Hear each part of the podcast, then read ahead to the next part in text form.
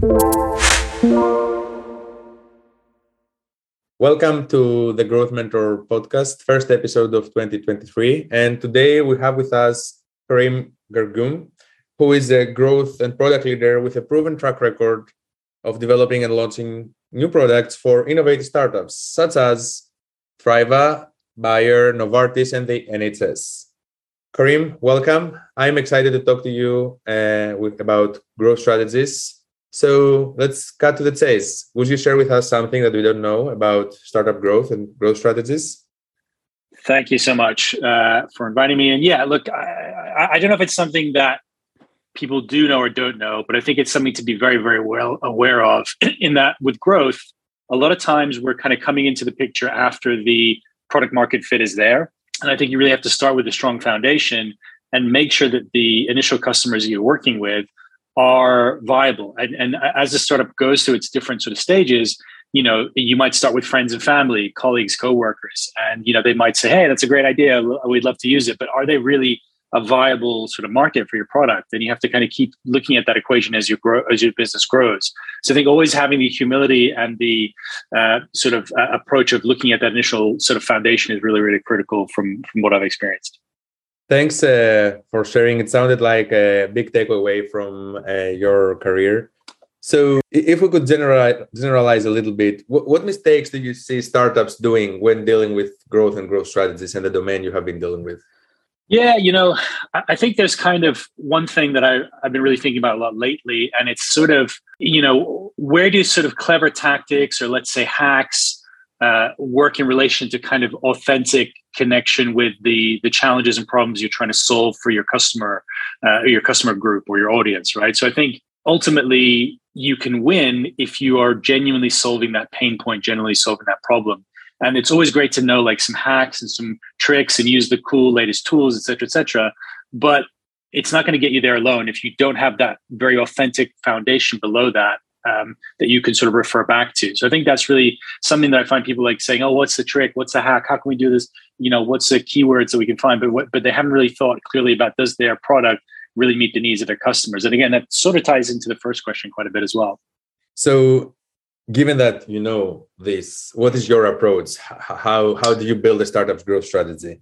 Yeah, I mean, look, I think I think it's difficult, right? Because if you look at a startup in the different stages of its life, let's say, I, I still find, you know, friends and, and, and colleagues or ex-colleagues from the startup community in particular, um, who are like, hey, I'm thinking about something in this area, or I want to launch a product in this area. I, and I always have to wonder, like, how much validation have they done around that idea? Is it something that they, you know, they're very convinced of themselves? And so you almost you almost have to start at the very beginning by being humble and, and really trying to test the idea. You know, we've we've seen people speak about you know uh, uh, launching kind of fake doors, testing your your product, your service, getting ads through, just seeing if people will kind of sign up to to sort of register for for notification or or purchase, uh, even if you don't have anything ready yet. But I think you really do have to be quite disciplined about testing the real appeal of your product firstly before you kind of get into those next stages. And then once you have that, it's like a virtuous cycle. You know, you see that you've met the product need, and then you can start to improve on how you grow that product. And that is more about messaging, about the channels, about the channel product and, and, and market fit. So I think that's the kind of approach that uh, I think we should all be looking at as we as we sort of try to grow our businesses. As far as I understand, you have worked both with product and with growth. So how yeah. do you align these two domains?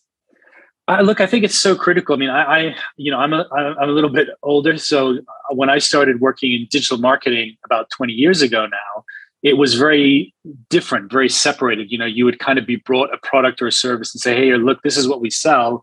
Go and market it, right? And the world has changed. The, the world has evolved a lot since then. And nowadays, for us to really build in those kind of virtuous growth cycles, we need to understand like what is a product doing you know what's the onboarding experience um, what's the sort of uh, utilization you know how frequently are people engaging with the product and all of those create opportunities and also risks for us to both gain and lose momentum on the growth side. You know, we can lose retention, or we can maybe you know uh, gain sort of uh, additional value from a customer over their lifetime, or we can generate referrals or, or, other kind of positive elements for us. So it's really just critical looking at sort of how does the product enable those growth cycles and, and support it, and it means for a really uh, close relationship between those two areas of the business in particular. I think.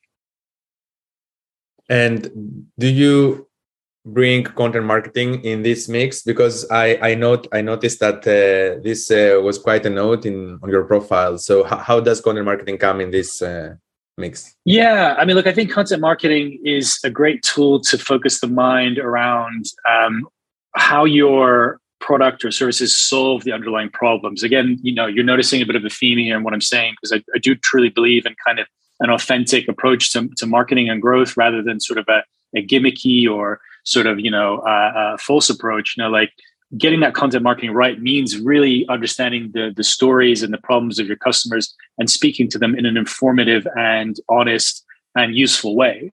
So I think you can use that as a tool to get different parts of the business aligned. You know, like we're creating this piece of content does it align with our beliefs as a business you know and you can kind of look at it across product and growth but also across you know other parts of the business sales uh, the general leadership the founders the co-founders the, the ceo etc so i think content marketing really works as, as a strong tool from that perspective almost as kind of brand building as well as helping customers through the purchasing cycle as well. So it's a strong tool for authenticity within a brand and within a within a business and, and your startup. Yeah. So karim going back to your approach could we wrap up all the things you mentioned and elaborate a little more on how you do all this? Yeah, I mean, look, I, I think in terms of the approach that I've used, uh, you know, uh, and that's been effective and that I've seen other people use, I think it is, especially at those early stages of a, of a new business, getting really close alignment between, you know, what's the mission of the business, what's the value proposition of the product or service you have, and then how do you layer the growth strategy on top of that you know? So um, the, for for effective growth especially for like let's say the acquisition side or the, the kind of outbound side of, of the growth uh, as opposed to let's say kind of uh, developing the customer after they've kind of come in through the door and been onboarded and become a client you really need to have that fuel and that framework of like you know who are we as a business? What are we solving? Who are our customers?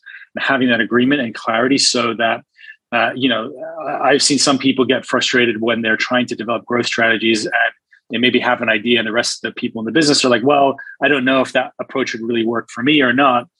Having agreement on the type of customer profile means that you can say, well, it doesn't matter if it doesn't work for you. We all agree that this was our type of customer and we need to see if it works for them. And those are the kind of interesting tools that you start to be able to use. And it's a lot of the stuff that product teams have been using over a longer period of time you know user research understanding the kind of you know pain points of the user but leveraging that for growth as well to build a really strong foundation. So I think that's the thing that I've really spent a lot of time trying to understand. You know, in the past, I've been lucky enough to work across product and growth teams, and that's always been the common denominator. You know, working really closely with potential customers and users, understanding their pain points very clearly, and using that as a kind of resource across the business because it, it tends to be very interesting to both people on the growth or marketing side as well as people on the product, uh, engineering side, sales, the general kind of management of the business to all sort of understand the real voice and the pain points of the customer. So I think having that as a key piece is something that I've uh, I've experienced to be very successful, and I think um, it still needs to be done properly and needs to be taken very seriously uh, if you want to develop a successful strategy. I think. Thanks for uh, getting into so many details. Last question for today. Are there any tools you recommend for any specific activities out of those? Yeah, it's, it's a good question. And, and you know, I, I, don't know if my answer is going to be very useful here, but but I tend to sort of, I guess I've found over a longer period of time where I've been looking at sort of marketing growth is that the tools tend to change, you know, tend to fall out of fashion. New tools come, old tools fade away. Um, but a lot of times, where I found the most value is kind of understanding what do you want from the tools how do you make the tools work for you and sometimes you know uh, it, it's very effective to just take some numbers put them in an excel spreadsheet and really get into the sort of nitty gritty of those numbers and understand them as it might be to use a really fancy new tool that can kind of extrapolate you know data for you and, and draw sort of you know different sort of uh, automated conclusions. So i think for me i've always been somebody who's more about the kind of approach to the tools rather than the tools themselves because I've seen them change and adapt over, over time. And I, I think, you know, there's always new cool tools out there. And, and I think we're going to be seeing more and more coming in the future with the sort of rise of AI. But I think having the, the ability to understand what you want from the tool and also being able to do some of your own number crunching in the background with a simple tool like Excel. So you feel that you have the real confidence and fluency in those numbers is really, really important. Karim, thank you very much for taking the time to share all these insights with us. And I hope that you enjoyed the uh, episode and that our listeners Absolutely. will learn as many things as I did. Absolutely. No, it's been a real pleasure. Thank you.